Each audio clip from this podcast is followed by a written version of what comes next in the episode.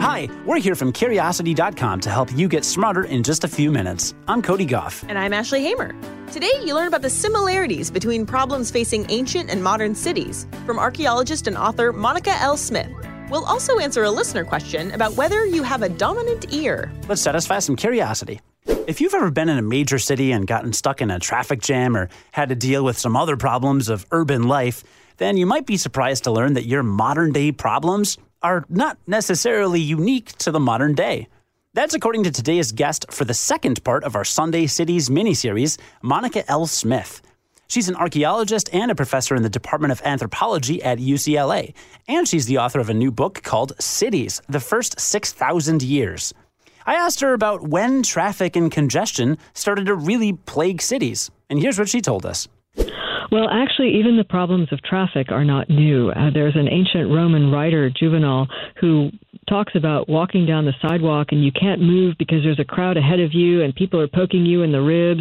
Uh, so even the problems of traffic are not uh, things that are unique to the modern world, nor are problems like trash. Uh, we are very concerned about trash and waste and recycling, and yet we forget the fact that trash is evidence of human creativity and that cities are places where people are buying and consuming and using goods at a much higher rate per capita than in rural places where there's much less variety of things to own. So you think about things like Fashion Week and fast fashion. Those are things that happen in cities because those are places where you've got a big enough population that somebody is willing to try, you know, very unusual modes of dress or uh, different kinds of handbags or shoes or you know, home decor and things like that.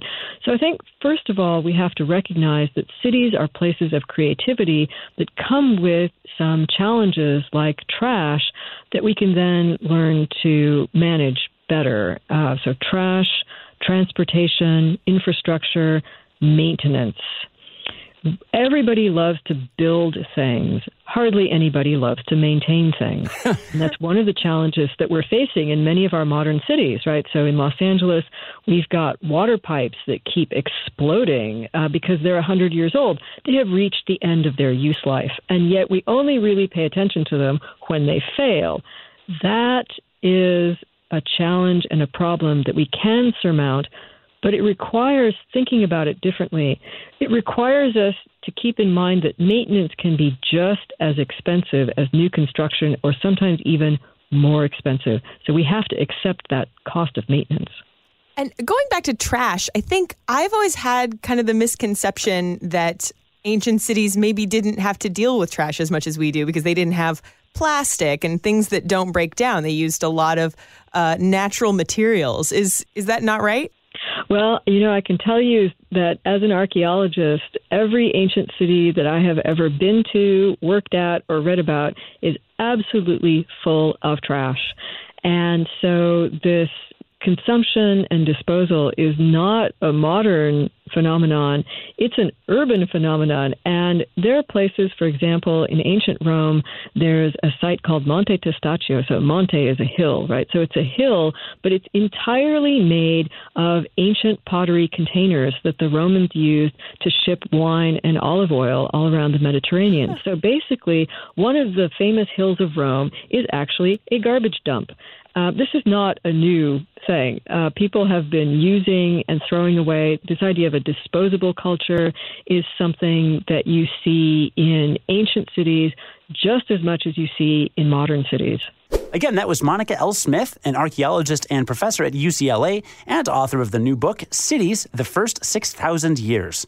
We'll put links to find more from her in today's show notes. And next Sunday, we'll conclude our conversation by looking at how new technology is helping us understand how we can avoid repeating the mistakes of the past. One solution for problems facing cities these days comes from today's sponsor, First Alert. Whether you live in a city or not, there are three things every homeowner wants their home to be smarter, safer, and more fun.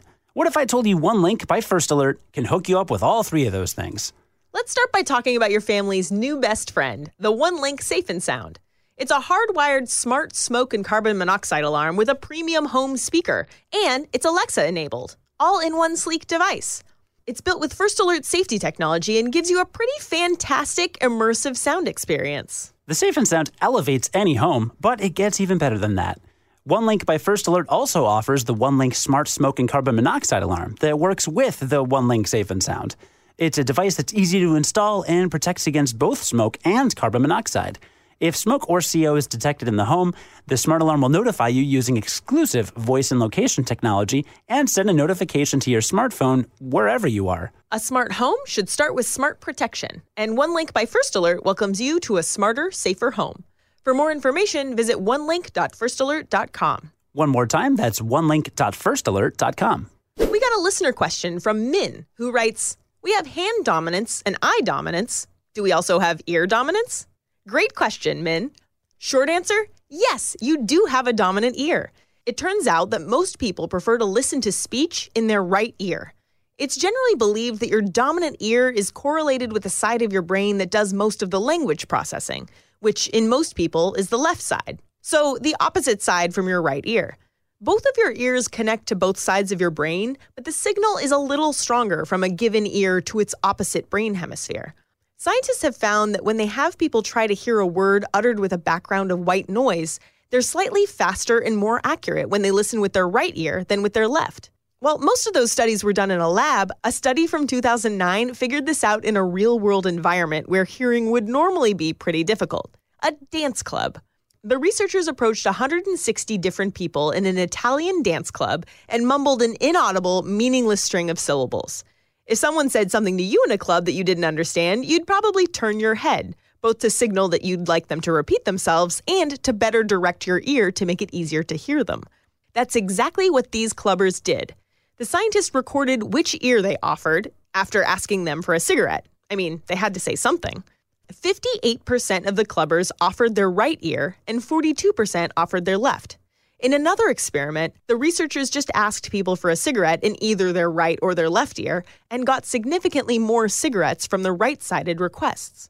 Still, this is just when it comes to hearing the information content of speech. For most people, the left ear is better at discriminating more musical elements like pitch, timbre, and loudness. In the end, it all works together. Thanks for your question. If you have a question, send it in to podcast at curiosity.com.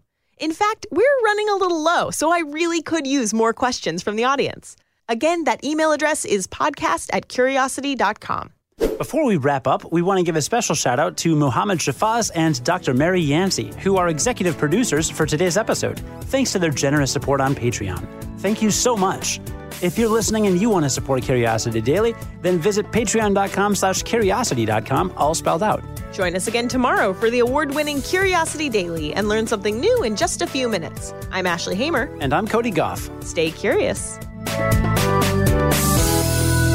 On the Westwood One Podcast Network.